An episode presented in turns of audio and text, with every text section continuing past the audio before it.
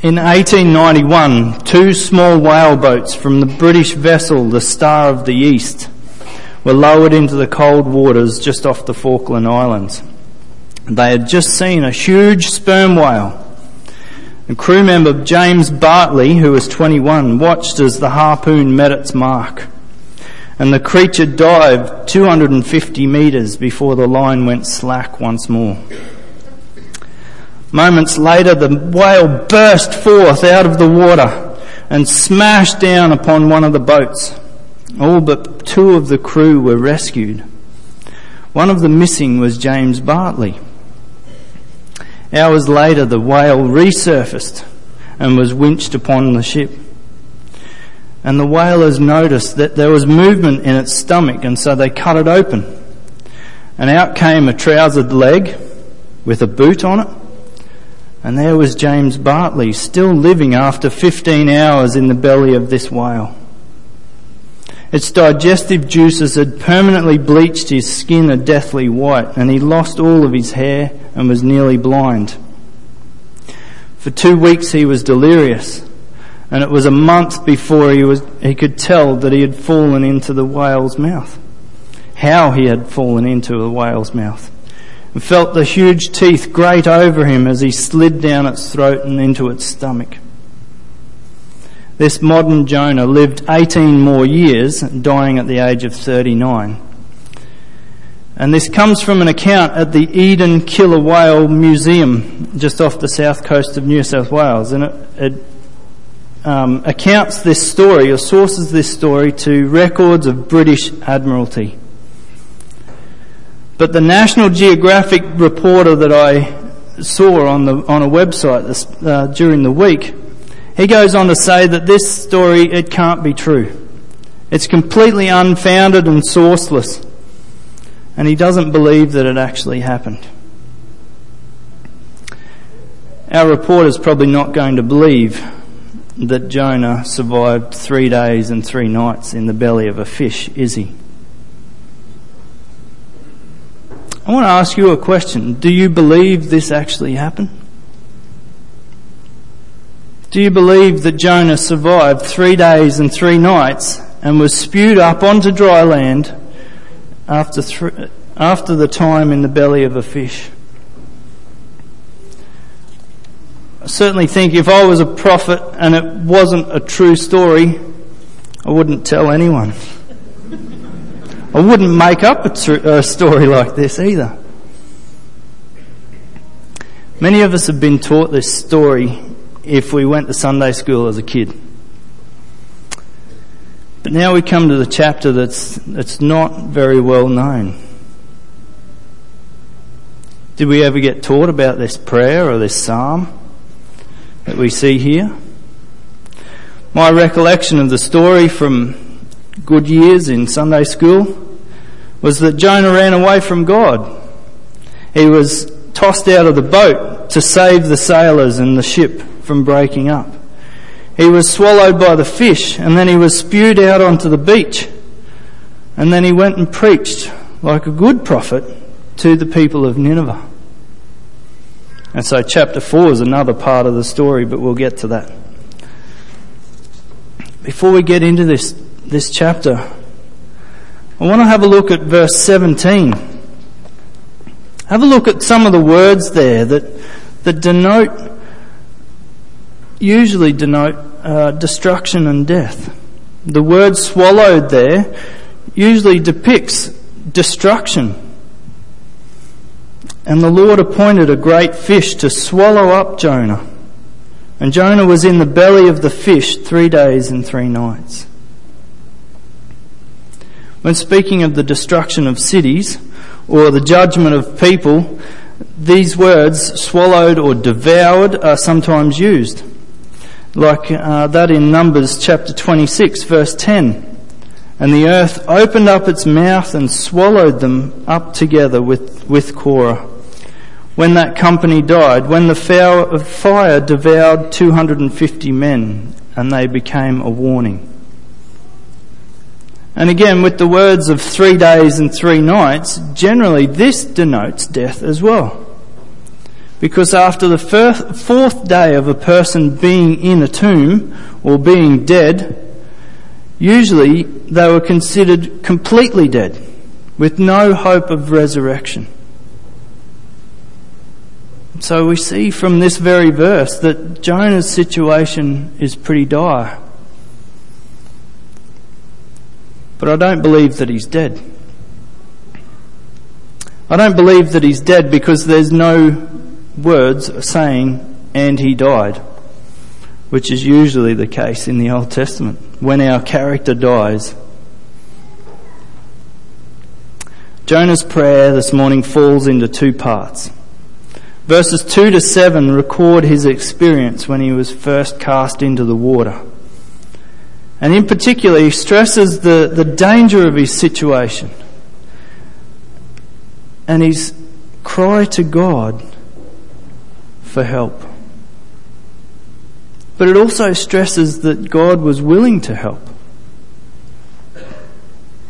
Verses 8 and 9 contain Jonah's positive appraisal of the Lord and his personal response to God's deliverance. Out of this chapter, we can see that Jonah comes to a point where he accepts that you cannot run from God because God is sovereign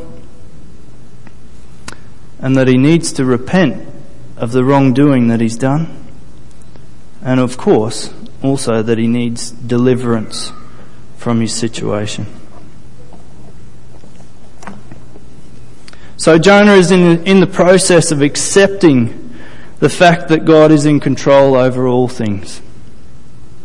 Look at verses 3, 4, 5 and 6, the first part of verse 6. Verse 3 it says, For you cast me into the deep, into the hearts of the seas and the flood surrounded me. All your will, waves and your billows passed over me. And verse 6 I went down to the land whose uh, bars, whose bars closed upon me forever. Yet you brought, my, brought up my life from the pit, O Lord my God.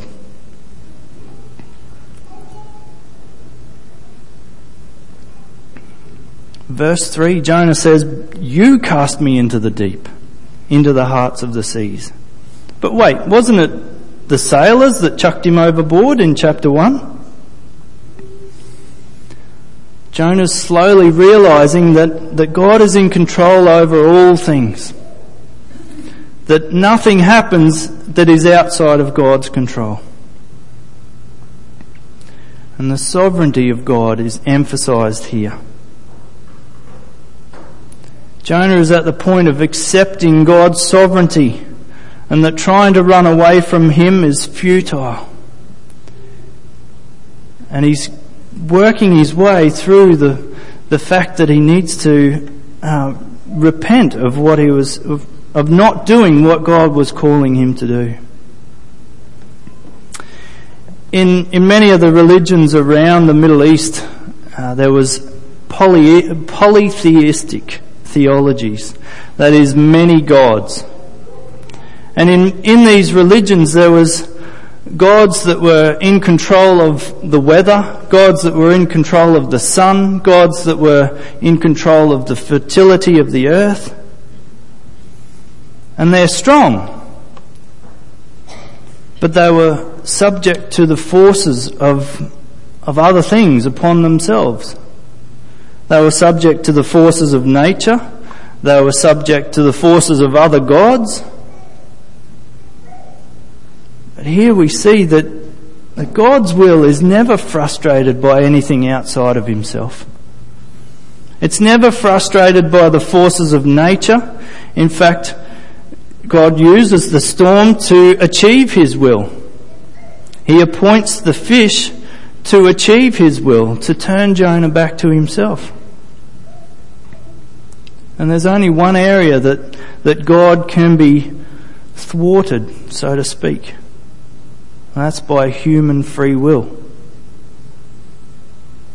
This exception comes as, as God's choice, God's own decision to create beings with the ability ability to either choose to obey Him or deny Him. But even that, even that God can use. God can use our disobedience just in the same way that He uses Jonah to give us a, a great message. We can kid ourselves that we can escape God and His presence just like Jonah, can't we? Eventually we'll have to stand before Him and, and give an account of our actions. That, that we trusted as God, in God as sovereign, or we completely dismissed Him. We'll have to stand before Him and give an account one day. And this account illustrates the impossibility of escaping God's presence, the folly of, of attempting such a thing. From his initial flight, Jonah's progress has always been down. He went down to Joppa to board the boat to Tarshish. He went downwards into the inner parts of the ship to go to sleep. He went downward into the deep water and he went downward into the belly of the fish. And each of these stages symbolizes a further movement away from God. And now when Jonah can sink no longer, God saves him.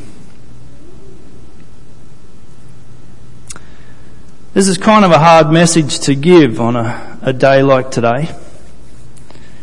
Because I know that, that many of you are going through difficult sort of times belly of the fish, metaphorical sort of times.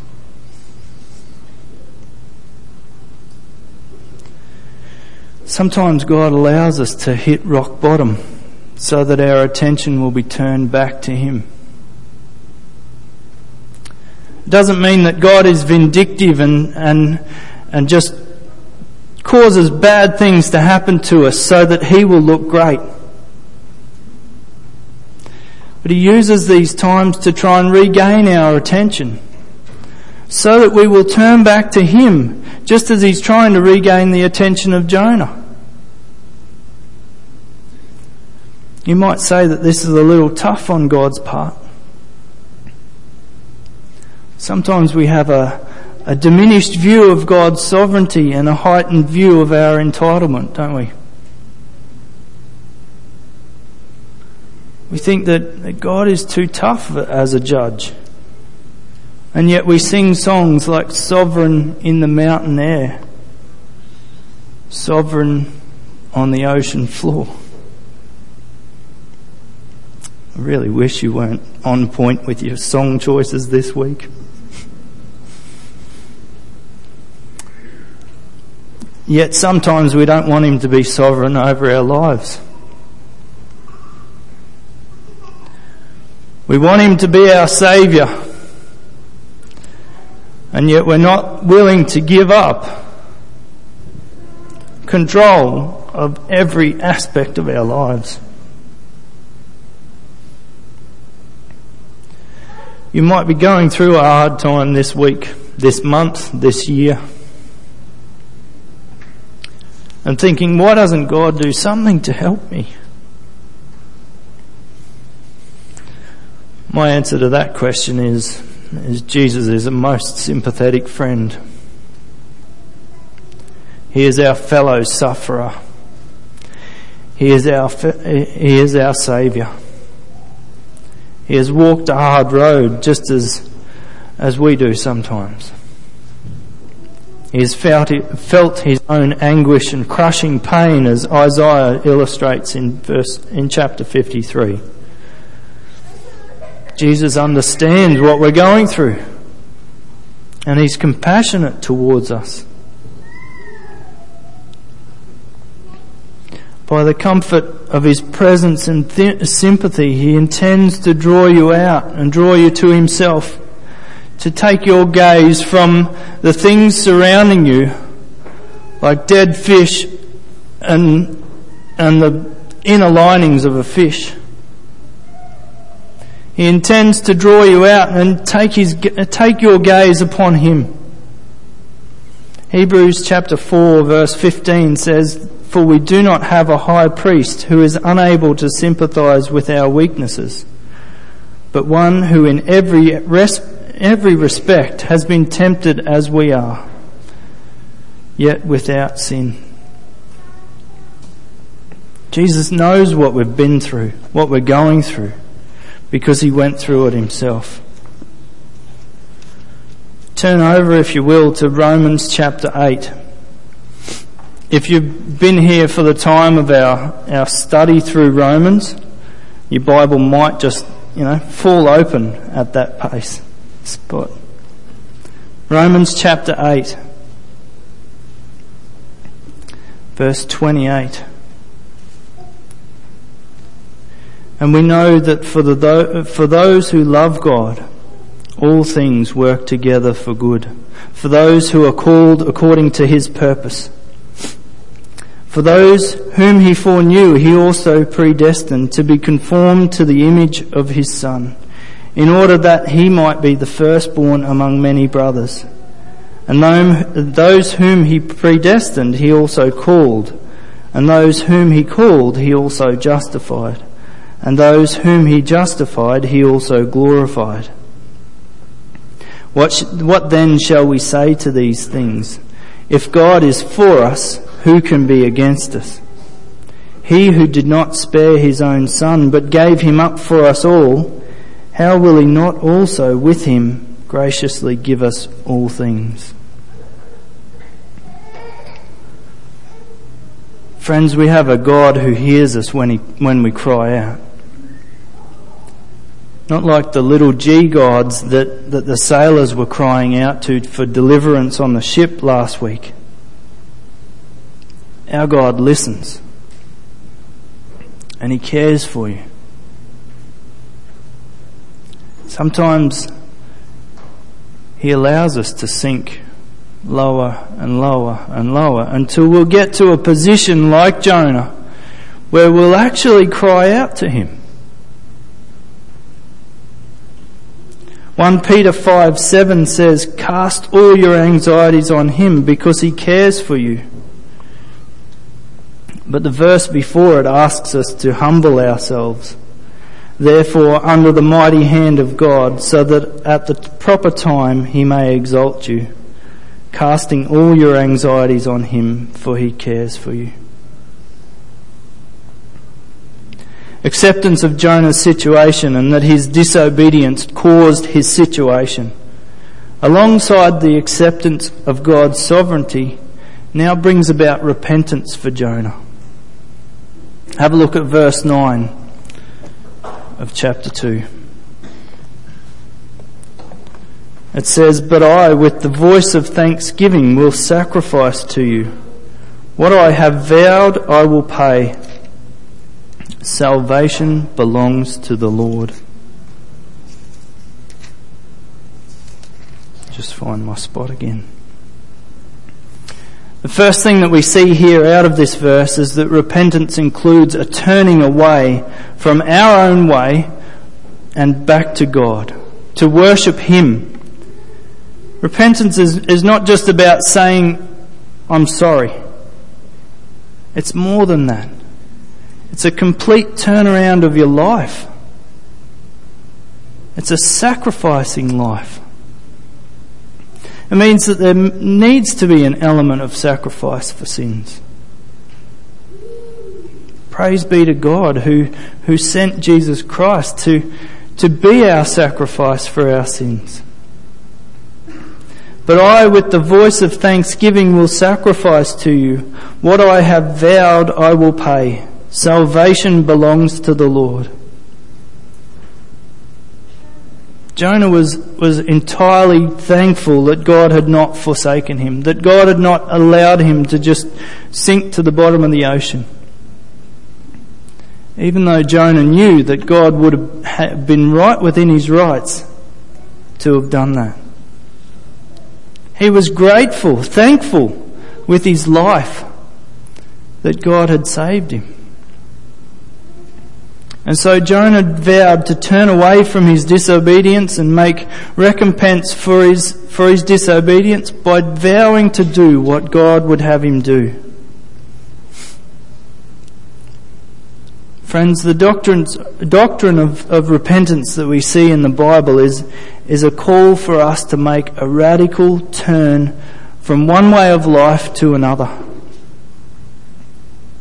This repentance calls us to, to a personal and absolute, ultimate, unconditional surrender to God as sovereign.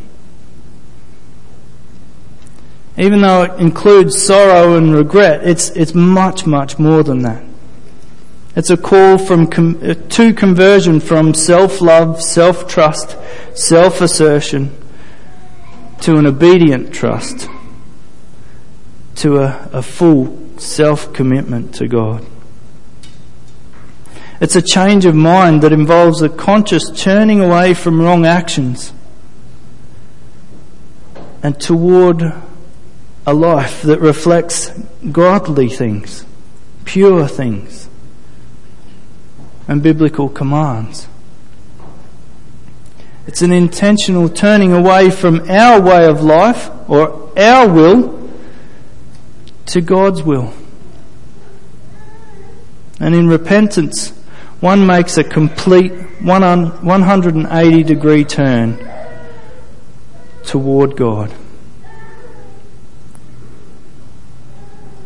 There's 180 degrees if you're going down like Jonah to go back up after God delivers him.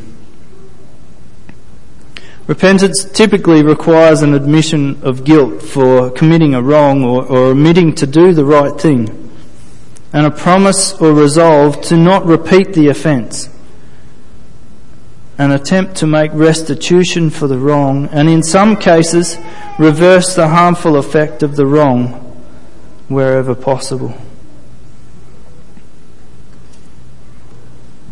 Are you sitting in your metaphorical belly of the fish this morning because of disobedience? I can't convict you of this. I can only ask the question. Pastor Duncan asked us last week, have you been running away from God? I'm asking you this week, have you been denying God his rightful place in your life?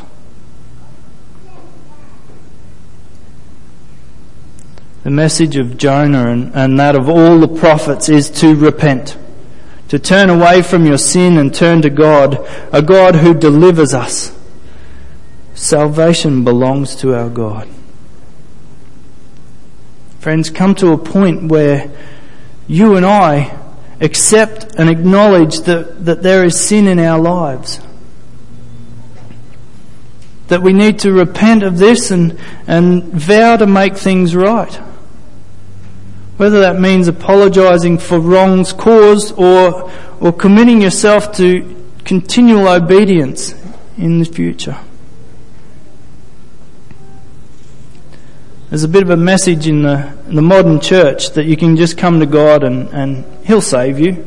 There's not too much involved in that. God's all loving and, and He would ne- never allow anyone to suffer. This is rubbish. This kind of theology pits one of God's attributes against the rest of them. God is loving and therefore it's not possible for Him to judge us. Again, rubbish. Yes, God is loving, but He is also just and holy and righteous and to be feared. But He is also a saving God. A God of deliverance for His people who turn to Him in repentance, true repentance. And the next thing we see out of our passage this morning is that if we come to God with true repentance, we will receive deliverance. We will. Verse 9 and verse 10. As I've read this before, salvation belongs to the Lord. And the Lord spoke to the fish and it vomited Jonah out upon the dry land. Deliverance is one thing that Jonah is certain of. Look again at verses 4 and 6. Jonah says, I am driven away from your sight, yet I shall again look upon your holy temple. Verse 6 I went down to the land whose bars closed upon me forever. Yet you brought up my life from the pit, O Lord my God. Jonah's certain of the fact that God will deliver him. He knows he will be saved when he comes to God in true repentance. His theology of God is, is that God requires repentance before deliverance is given. And the way that Jonah's delivered is not very delightful. Spewed up onto a beach. If you've ever been fishing, the smell of fish lingers for a long time, doesn't it? Jonah probably stunk so bad. But he was alive. He had made a vow to make things right with God and to go to Nineveh and to preach repentance. Friends, deliverance is one thing that we can be certain of as well. That we can accept God for who He is, not just our version of who He might be, that, that when we repent, I mean truly repent and turn away from our sin, turn to God, then we can be certain of deliverance. But it gets better than that. Deliverance was given a long time before we ever repented. Deliverance in Jesus was given a long time before any of us even knew God. Have a look again at verse 9. But I, with the voice of thanksgiving, will sacrifice to you. What I have vowed I will pay. Salvation belongs to the Lord. Salvation, friends, comes as a, as a result of sacrifice. And it comes to us in the shape of Jesus' sacrifice. Not in the shape of a goat or a bull or a lamb. It comes by the blood of Jesus shed upon a cross Rosemary Nixon, in her commentary out of this passage, says that seven miracles have taken place already in this short narrative. That God caused a violent storm in verse, chapter 1 verse 4. Had the lot fall on Jonah. Calmed the sea when he was thrown overboard. Commanded the fish to swallow Jonah and had the fish transport him safely upon the dry land but perhaps the greatest of all is that he melted the disobedient prophet's heart.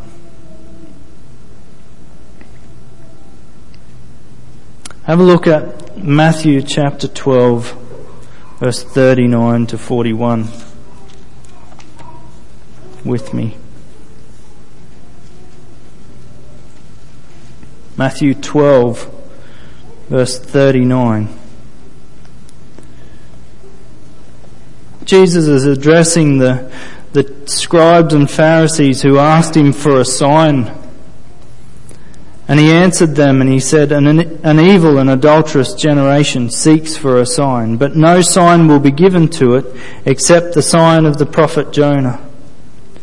For just as, the, as Jonah was in, was three days and three nights in the belly of the great fish, so will the Son of Man be three days and three nights in the heart of the earth. The men of Nineveh will rise up at the judgment with this generation and condemn it, for they repented at the preaching of Jonah. And behold, something greater than Jonah is here.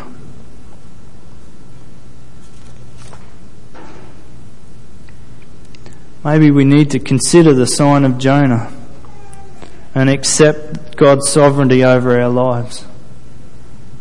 Maybe we need to spend some time in repentance, asking God to forgive us of our sins. Maybe we need to spend some time looking at the way that God delivers his people. Something greater than Jonah is here, and that is Jesus Christ. There's something here for all of us here this morning. This chapter shows the grace of God in a in an amazing way toward Jonah, even when he was disobedient. You see, we serve a gracious and loving God who desires that no one would perish and that all would be saved. And this should compel us to go and, and preach good news to people that don't know Him. The good news of Jesus Christ crucified, dead and buried and resurrected. Let's pray, shall we?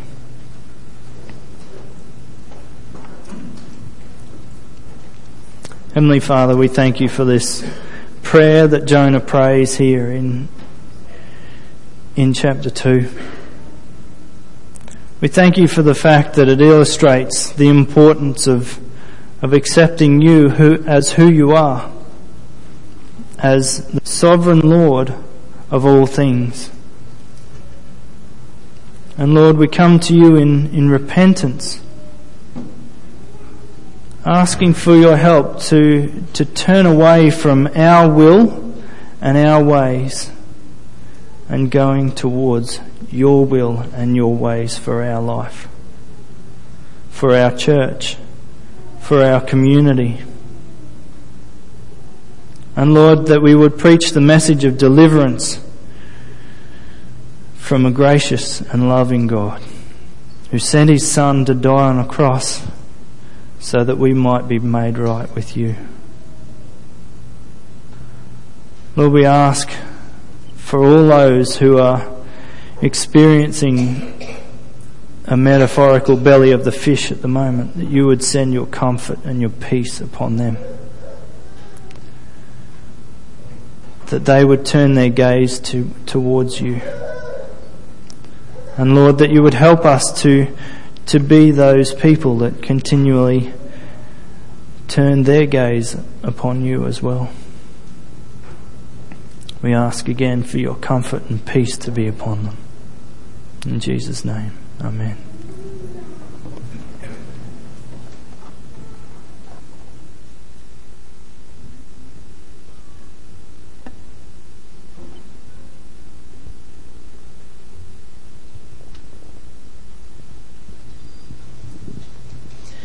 The final um, song that we're going to sing